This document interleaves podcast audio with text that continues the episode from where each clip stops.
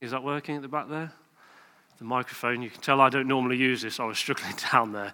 Well, thank you for having me here. And it is a pleasure to come and share God's word. And though many of you won't know the brothers and sisters at Thurlaston, I do bring their love and greetings to you because we are the Church of Christ, aren't we? Brothers and sisters together. And I do pray that God uses his word today to bless you, to encourage you, maybe to convict you, because that's what his word is able to do. And may it bring eternal fruit. Shall we just pray that God may bless us by his Spirit? Dear Heavenly Father, I want to thank you for the privilege of just being gathered with your people. Thank you for fellowship in the living, reigning Jesus Christ. Thank you that he lives today. Thank you that he lives within our hearts if we've been born from above. Thank you that he's coming again. And forever we shall reign with him, sharing his inheritance, sharing his glory. We who are worms, we who are sinners, whom Christ Jesus came to save. And Father, we are weak, we're frail. Lord, we've looked at the fruit of the Spirit, and we acknowledge that there's not a day of our lives where in our own strength we've ever kept any of those fruits and borne them. But by your Spirit we can.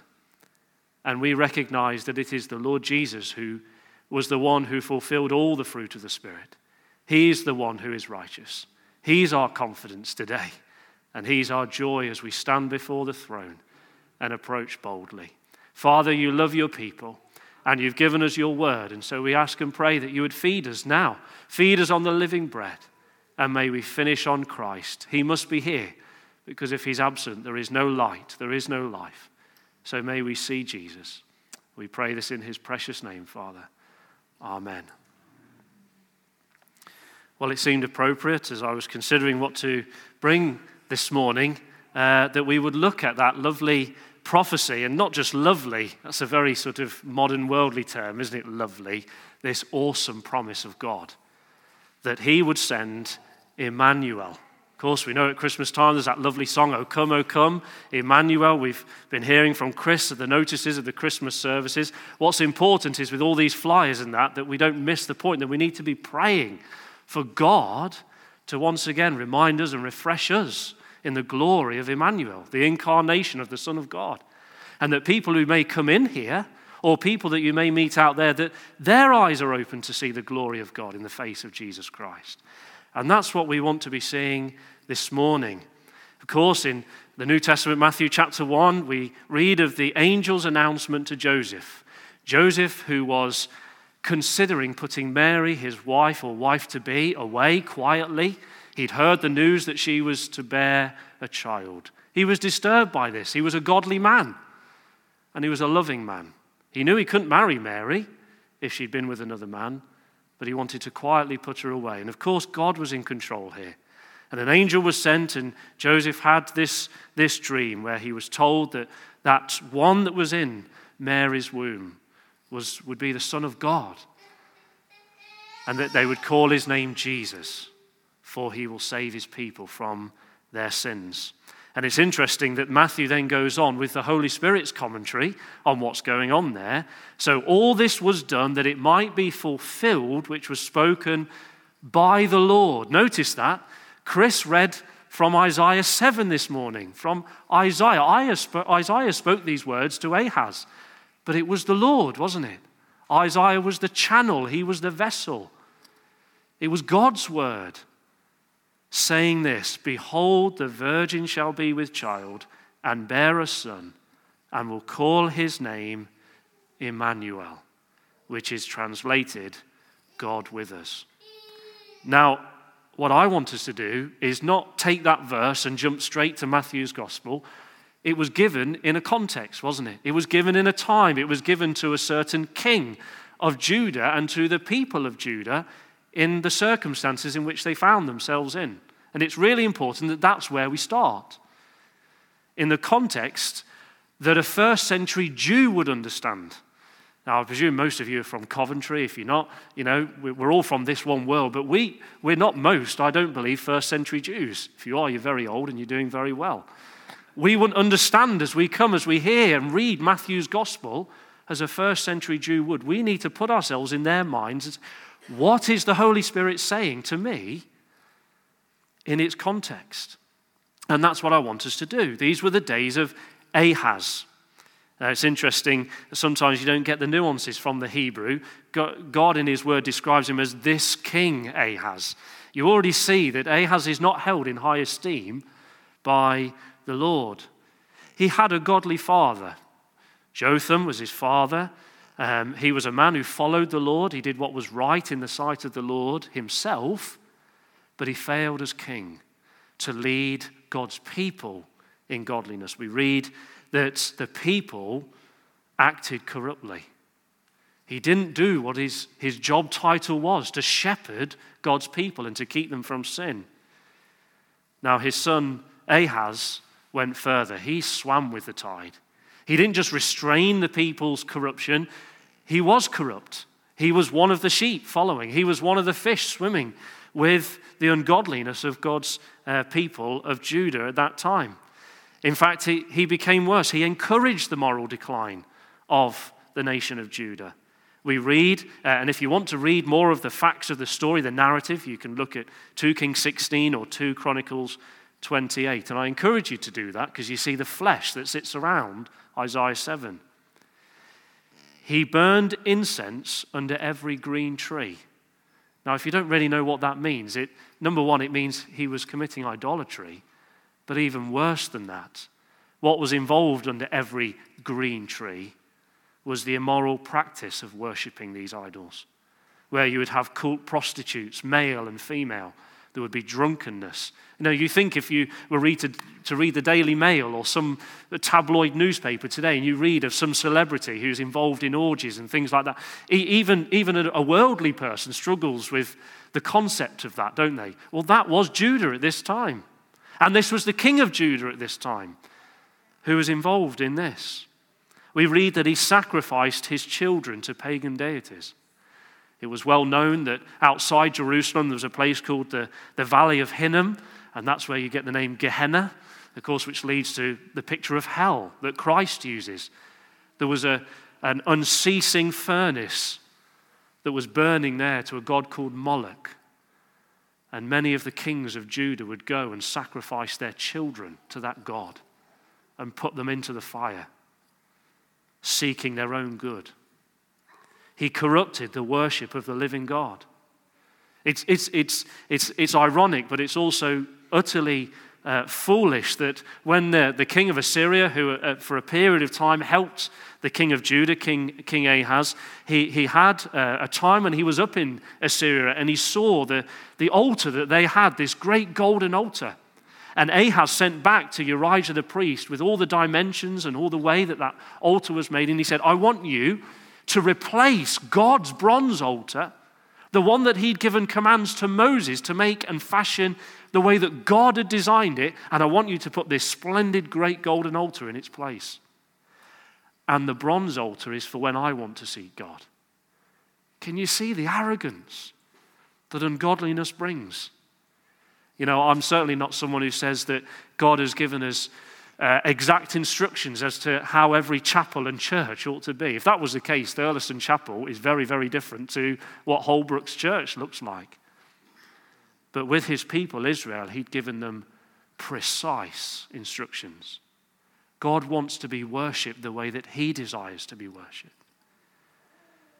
And Ahaz had replaced the altar. He closed the temple to the people of God. The summary we have in chapter 8 of Isaiah, verse 6, these people refused the waters of Shiloh that flow softly. They refused the goodness of God. You know, we can do that as Christians, can't we? We've experienced the goodness of God. If you're not a Christian this morning, the fact that you're breathing is the goodness of God. The fact that you can see me, you may not like the look of me, but your eyes are testifying to the goodness of God. Every day, men and women, boys and girls are experiencing the goodness of God and his grace towards us.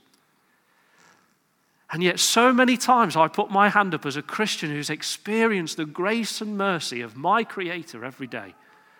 And yet so many times the Holy Spirit would have to come to me and say, you've forsaken the waters of Shiloh today, Pete. You've gone to the world today. You've found your satisfaction in things that have grieved the Holy Spirit today. This is what summed up Judah. Sadly, this is what sums up many professing churches today. And this is certainly what summed up King Ahaz. It's very easy for us to point the finger out there at the world. We think of children being sacrificed to the god Moloch. Immediately our minds turn to abortion. And I'd be the first to stand in the queue and to say it's wicked when people choose to prefer themselves. I even read this advert last Christmas. This Christmas, give the gift of choice to one of your loved ones with a £5 monthly donation.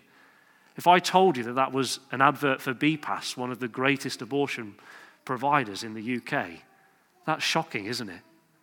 Give the gift of choice to one of your loved ones. Well, I have 4 children who I love very, very dearly. I want to give them the gift of choice. It's very easy, though, for us to look out these windows and think we're very safe, we're very godly.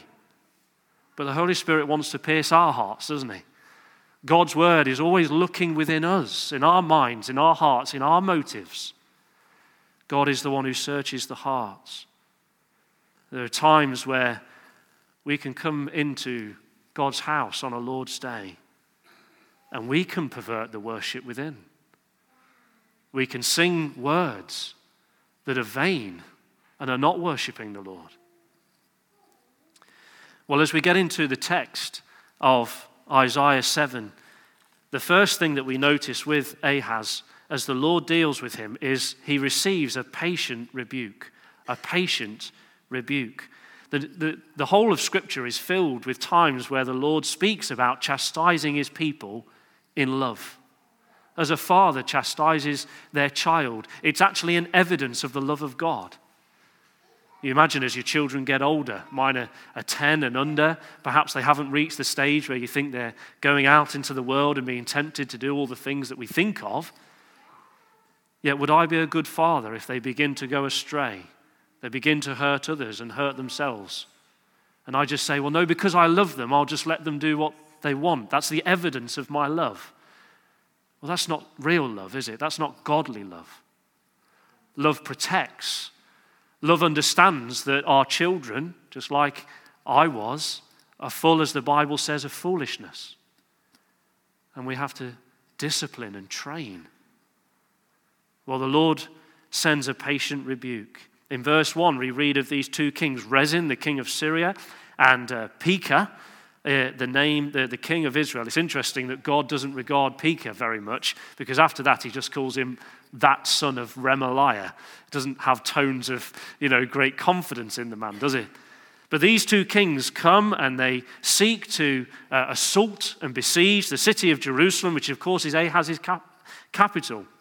They failed to take Jerusalem. But even before this has happened, God has already touched Ahaz's kingdom. They've lost territory to the Edomites and the Philistines. He's lost family in a battle with the Ephraimites. His own son is killed by one of their champions and his prime minister. And though this first attack of Rezin and Pekah fails, we read in verse 2 that they're stirring up again. Ahaz has perhaps wiped his brow and thought, well, I've got a reprieve. I'm okay. Maybe it wasn't God chastising me. No, the Lord makes it very clear. And he hears again of these kings stirring up and gathering their forces around his borders. You think of what's happening at the moment in Eastern Europe, in Poland and Belarus. And you think of all the Russian armaments around the borders of Ukraine. And you hear all the lies. And of course, we read through it all. Of course, we know that there's the selfishness of politicians that's going on here. But God is using these 2 kings because God cares for Ahaz, even in his ungodliness. God cares for Judah, even in their immorality. It is a rebuke, but it's a patient one. It's to drive them back to him. And we read when Ahaz hears, and all of the people of Judah, in verse 2, that these are coming up. It says that their hearts were moved as the trees of the wood in the wind. You've all had times, haven't you, in life, Sometimes it's a very little thing. Sometimes they're great things where your heart is moved, you're stirred. And this is talking about fear, real fear. I remember when I played rugby as a young man, it was a strange concoction because I was desperate to play rugby. But then when I was coming out onto the pitch to play, I was absolutely terrified at the same time. We all know what fear feels like when you're moved. Have you ever seen trees when they're moved by the wind? We go to camp in North Wales. I know that many years you as a church went to the site at Cleisandrius. And I always notice the trees as I drive along the coast road when they're hit from the coastal winds. And you see how they've grown. They grow facing inland because all of their life they've known the battering of these winds. But the Christian shouldn't be one who is moved like the trees in the wind. It's interesting that it's the absence of the grace and peace of God there that when they hear the bad news, immediately their hearts go into turmoil. I wonder as you sit here today, I'm pretty sure that there will be Christians here today. You're facing turmoil. You're facing trouble. Does your heart get moved so easily? Or is it steadfast, trusting in the Lord? Now, don't get me wrong. I'll be the first to say every week there are things that come to trouble me. And there are times when I fail to trust the Lord and I let my heart be moved like a tree in the wind. But we can trust in God. The Psalms are filled with this poor man who cried out and the Lord heard him and delivered him out of all of his fears. Has God ever let any of you down? Has he ever failed us? No, he hasn't. But even in this rebuke, even as these kings gathering, he's reminding them, he's showing them, my peace isn't here with you. My strength isn't there right now. My rest. Oh, we love to sing that hymn, it is well with my soul. How many godly people have you looked up to in your life when you've seen them going through physical or family or financial or whatever trial it may be, and you see them, they're worried, their bodies are racked, everything seems to be falling apart, yet you see them on the Lord's day and they shake their hand and say, all is well, brother, all is well, sister. Keep rejoicing in the Lord. That's the Holy Spirit's presence. That's the grace of God at work. But what amazes us is we read that Ahaz, in the time of his distress, he became increasingly unfaithful to the Lord. This gentle rebuke of the Lord drives Ahaz further away. He becomes increasingly unfaithful and he turns, instead of to the Lord, to an earthly power, to the king of Assyria. I mean, it's a great name, isn't it? Tiglath-Pileser. I noticed that none of the kids were called Tiglath-Pileser, and that's probably sensible as a parent, okay? Although some of the modern names we have today, I think, are probably just as good.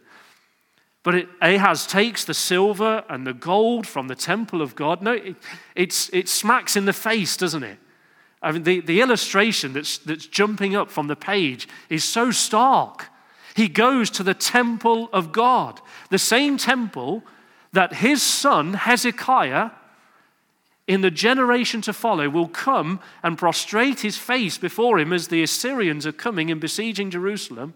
His son goes to the temple to plead with God. The father goes to the temple to ransack it, to go and trust in an earthly power. He trusts in a mere mortal. And it's interesting, we read in the narrative, he says to Tiglath-Pileser, I am your servant. And your son, save me. Could you imagine, as the Lord on his throne, God in all his majesty and power and love towards his people, hears those utterly foolish and grievous words.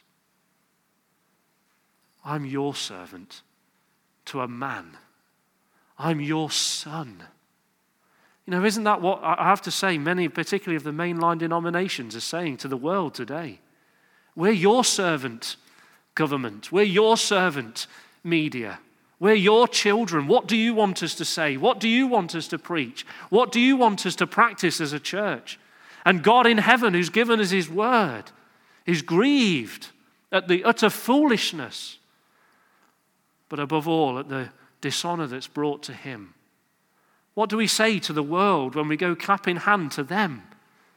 And then we sing, "Behold our God seated on his throne." And they say, "What God? What throne?" No, it's the Christian who goes through the deep trials and the struggles and even in our own failings. And instead of going cap in hand to the world and trusting in them, we turn to the living God. And we say, "I will wait upon the Lord and he will strengthen my heart." Yes, wait upon the Lord. Ahaz, in his foolishness, rejects the Lord's help. But then God, in his long suffering, graciously reaches out to him. In verse 3, he sends Isaiah. He commands him. Isaiah is in Jerusalem.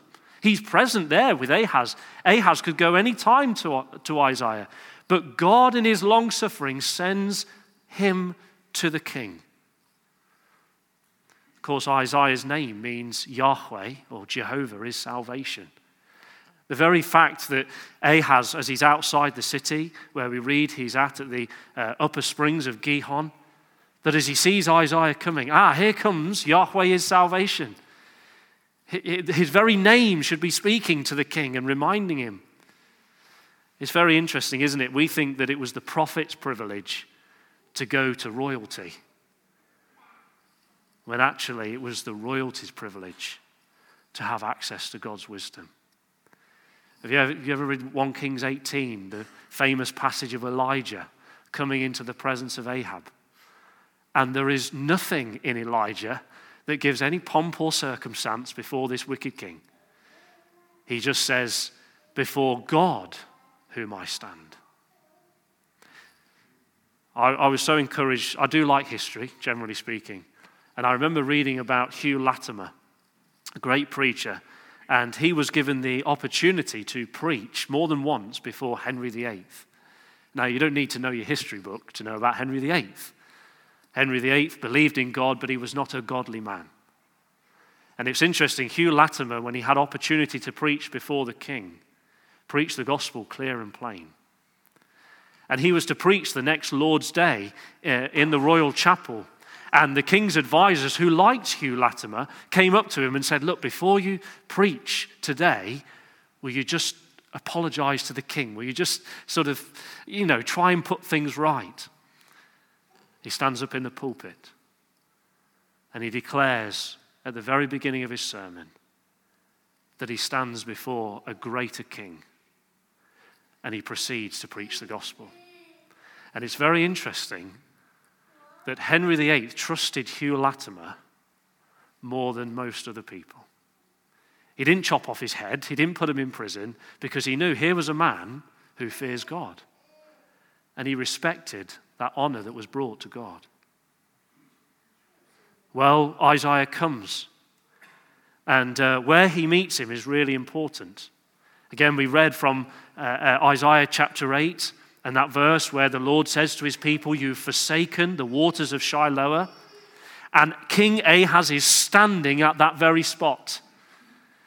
Where he is should be speaking to him. Who's coming to him should be speaking to him. God isn't whispering to King Ahaz. He's not giving little thoughts or visions that maybe sort of by osmosis are trickling into his mind. No, the Lord is putting a banner in front of King Ahaz. He's sounding a trumpet to him. And he's making it very, very, very clear that he has a message for him. How gracious God is. It was lovely to pray with Gary before the service, and he spoke about, if the Lord regards iniquity, who could stand? But there is forgiveness with you, that you may be feared.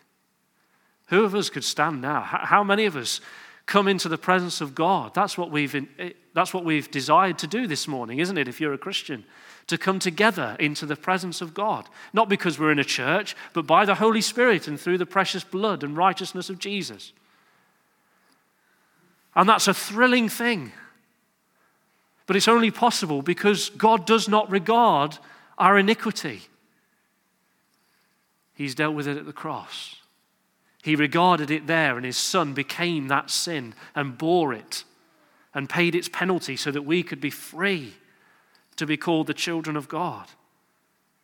There's this gracious reaching out. And as Isaiah comes to Ahaz, he doesn't just stand there. It's not just a word picture. And Ahaz has got to scratch his head and say, what is God trying to say to me here? Isaiah brings a divine report. You know, I hope today that when you were praying for me, if you were praying for me, that your desire was, God, may you speak.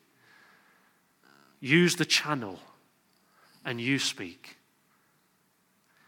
In verse 4, Isaiah comes and really this is a shout to Ahaz. Take heed and be quiet. You can imagine the king pacing. Now, I'm not much of a pacing preacher. Some people go everywhere. You can imagine him pacing around this pool. He doesn't know what to do. His generals are there trying to give him advice about how to deal with these invading armies.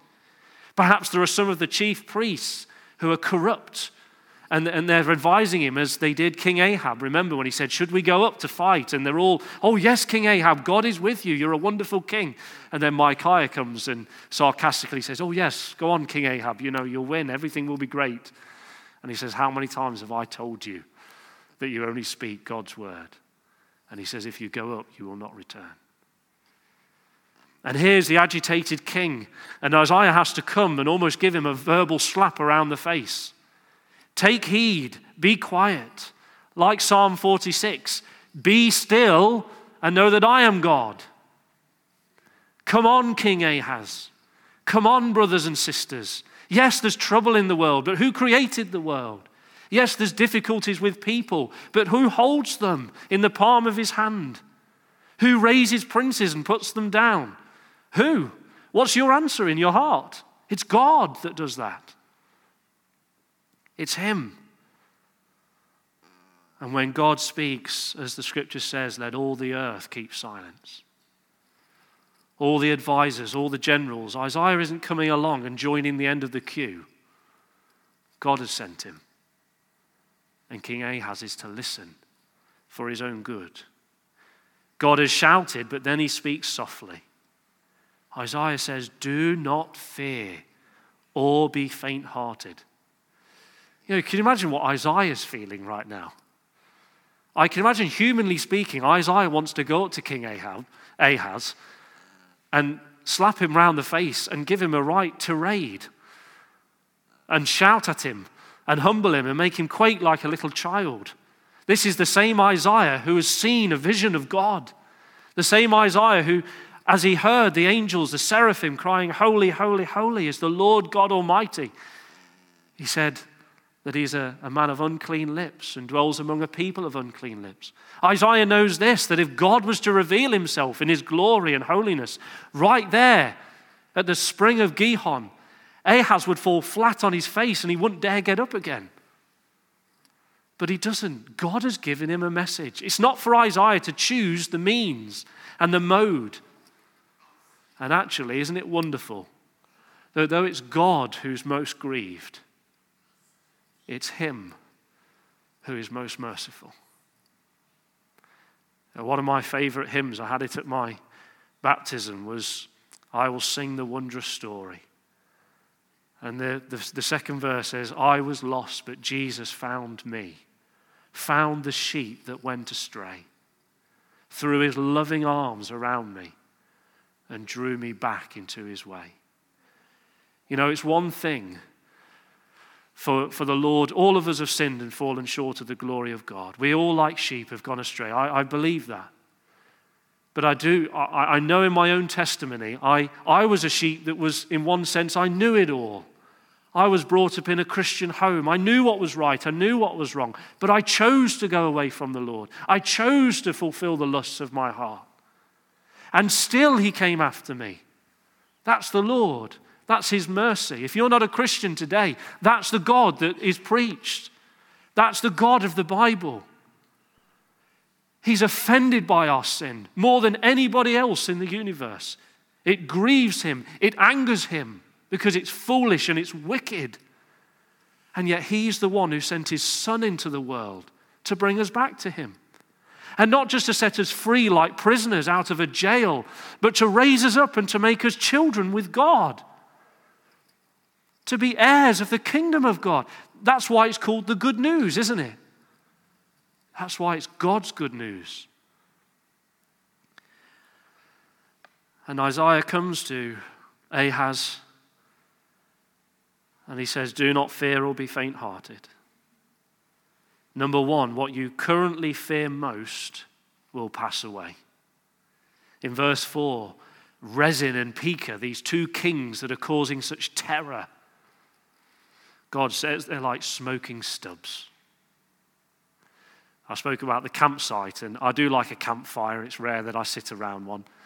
But I remember, when in younger days as a teenager, wanting to stay up all night and just sit and watch the fire. And you see those branches that weren't thrown on in the heat, and they're just like a little stub, just smoking, a little bit of heat on them. But you look at them and there's no fear. It's not like standing in front of a raging bonfire. God says these kings, they're like stubs. Very soon they'll be out. And then he says, secondly, what you do not fear, you ought to.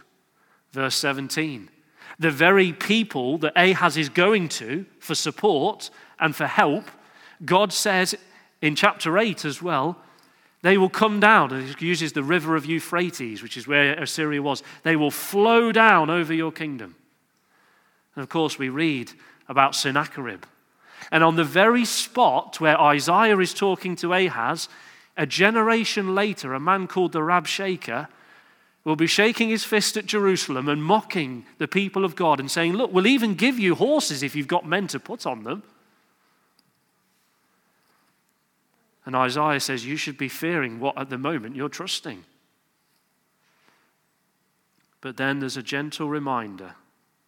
You see, God didn't just send Isaiah. He said, I want you to take someone with you. Take your son called Shear Jashub with you. Isn't that interesting? Take your boy. Now Ahaz knows the prophet, and he would know the name of the prophet's son. And of course, being the Old Testament, quite often the prophets who had children, Hosea was one as well, their names were given by God. And his name means this, a remnant shall return. A remnant shall return. So as Ahaz hears Isaiah and he sees by his side his boy, a remnant shall return. God is reminding him of two things. Number one, there will always be a remnant. I think we're at the moment, every other week, we're praying for revival on Zoom. Now, if God chooses to give revival or not, that's in his good will or not.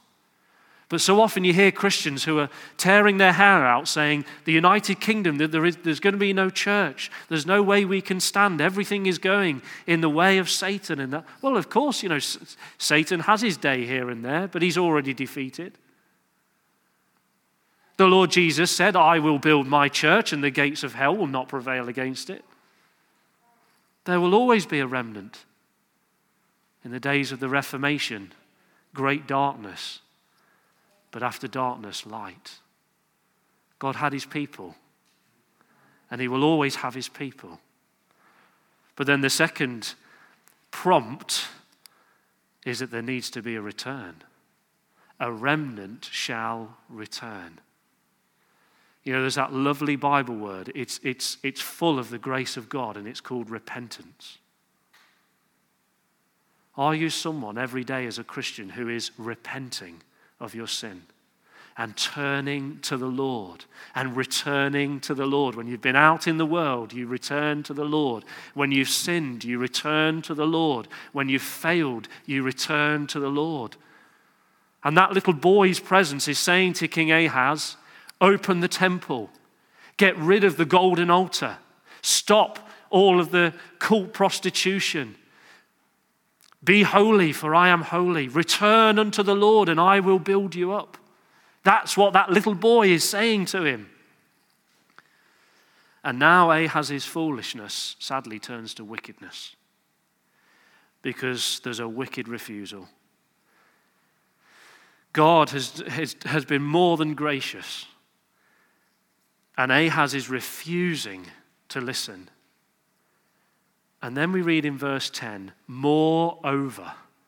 You think by now, if I was the Lord, I'd have picked up Ahaz and chucked him away. But he comes. Moreover, the Lord spoke to Ahaz. And he says in verse 11, ask a sign from the Lord your God. Ask for a sign. Look, Ahaz, if you want something more, if the prophet is not enough, if his son is not enough, if this wonderful spring that reminds you of all the goodness and life that I've given to you as a nation is not enough, ask me your own sign. And notice the jaw-dropping arrogance of King Ahaz. Arrogance disguised as innocence. Well, I can't test the Lord. I can't do this. And in verse 13, Isaiah says to him, it's one thing for you to weary men, but to weary God. You know, is there someone here today and you're using as an excuse, you're, well, there's this or there's that. I want to see God do that, or I want to before I believe. God is so gracious, but he is God. And he is to be feared. And if you're sitting here today and it's just excuses that you use to not come humbly before the Lord Jesus Christ, that excuse is not enough when you stand before him. Because it's one thing perhaps to weary men. You may know people in this church and you know the truth. You believe in God. You believe the gospel. And you know there are people praying for you. You know what you need, but you refuse to come.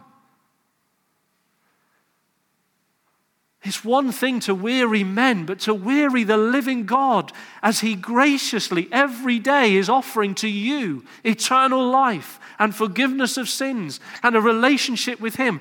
There will come a day where God will say, enough. And you know, it's a challenge that we all need to hold on to, that Ahaz, after all of this, when he died, he was buried in the city of Jerusalem. But we read this, they did not bury him with his fathers. Now you can say, well, that's just a piece of history. But God's word is always speaking. And it's very, very clear that even the ungodly people of Judah recognized this man was not like his father David. He's not going to experience the goodness of the Lord forever and ever, as Psalm 23 tells us. And let me, with love, say to you now, if you're not Christ, there may come a day where you will be like Ahaz. God has come and he's been so gracious to you. But you'll pass from this life and you will not be with David. You will not be with Daniel. You will not be with Moses. You will not be with the brothers and sisters in this church. God will say to you, depart from me, you worker of iniquity. I never knew you. I came to you. I entreated you. I said, come to me. Repent of your sin. But you wouldn't.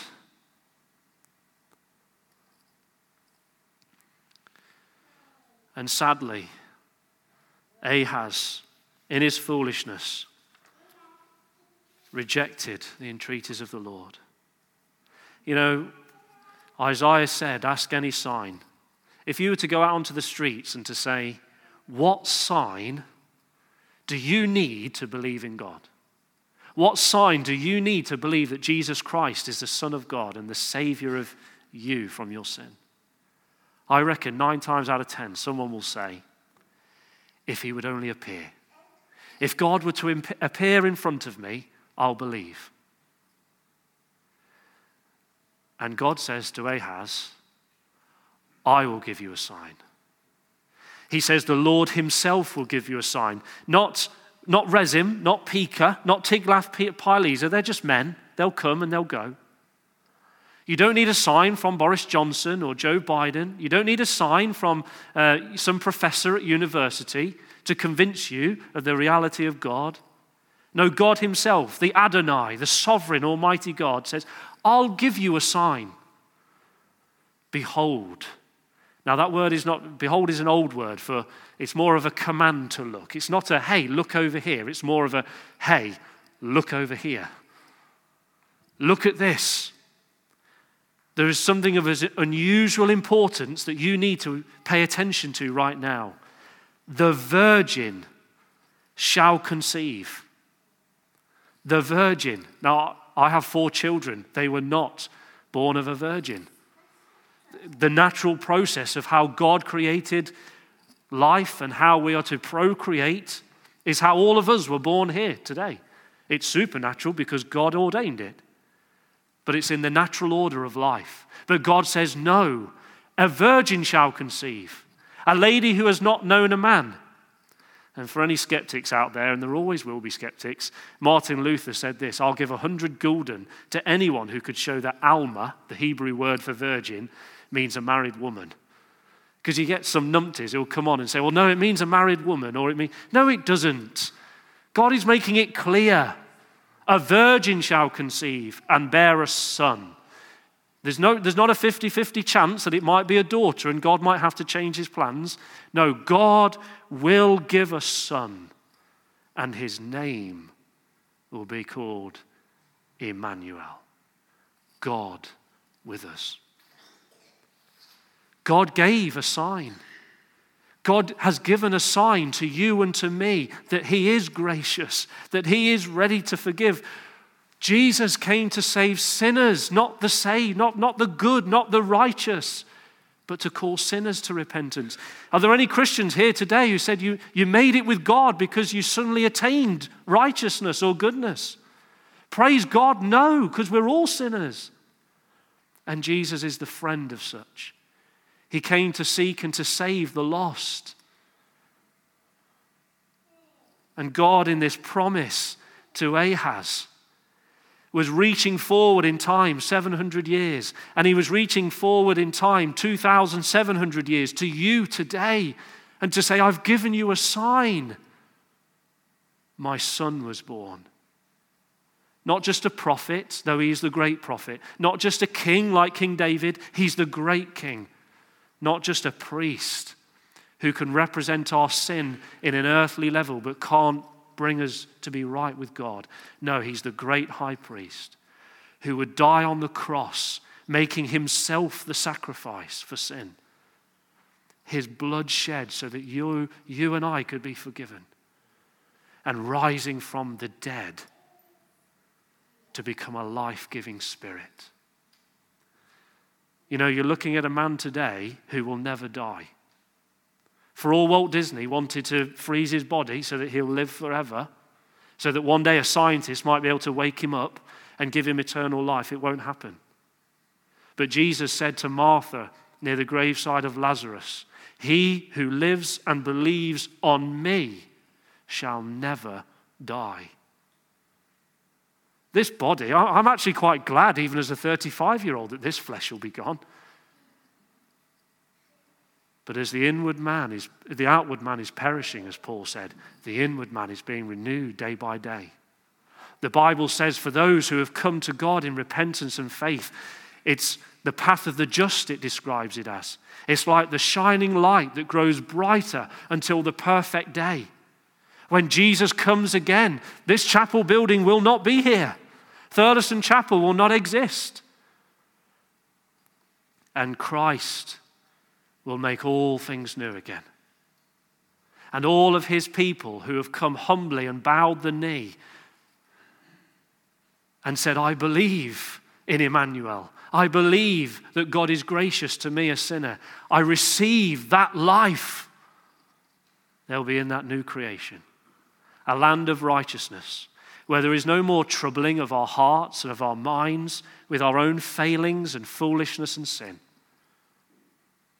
Now, of course, this prophecy did have a contemporary fulfillment.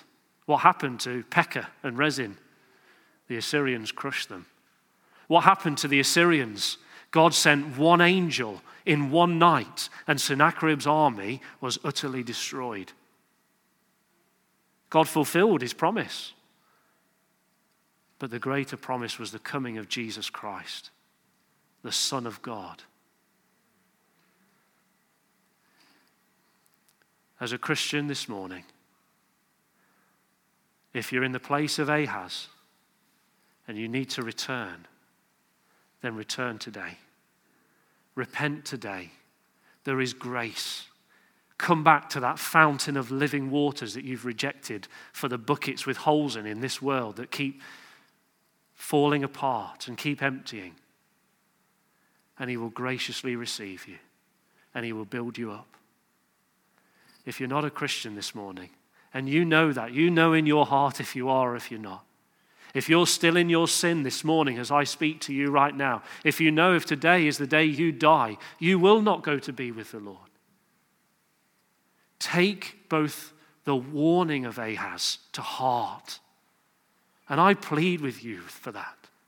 Take it to heart, but also see that God, who should in a moment just destroy this world for the wickedness of our hearts and the wicked things that we have done, yet still the sun is shining. Today is a day of salvation. And God willing, in a minute, this cloth will be brought off here and you will see bread and wine that pictures what Christ, the Son of God, who didn't deserve death, did for you and for me.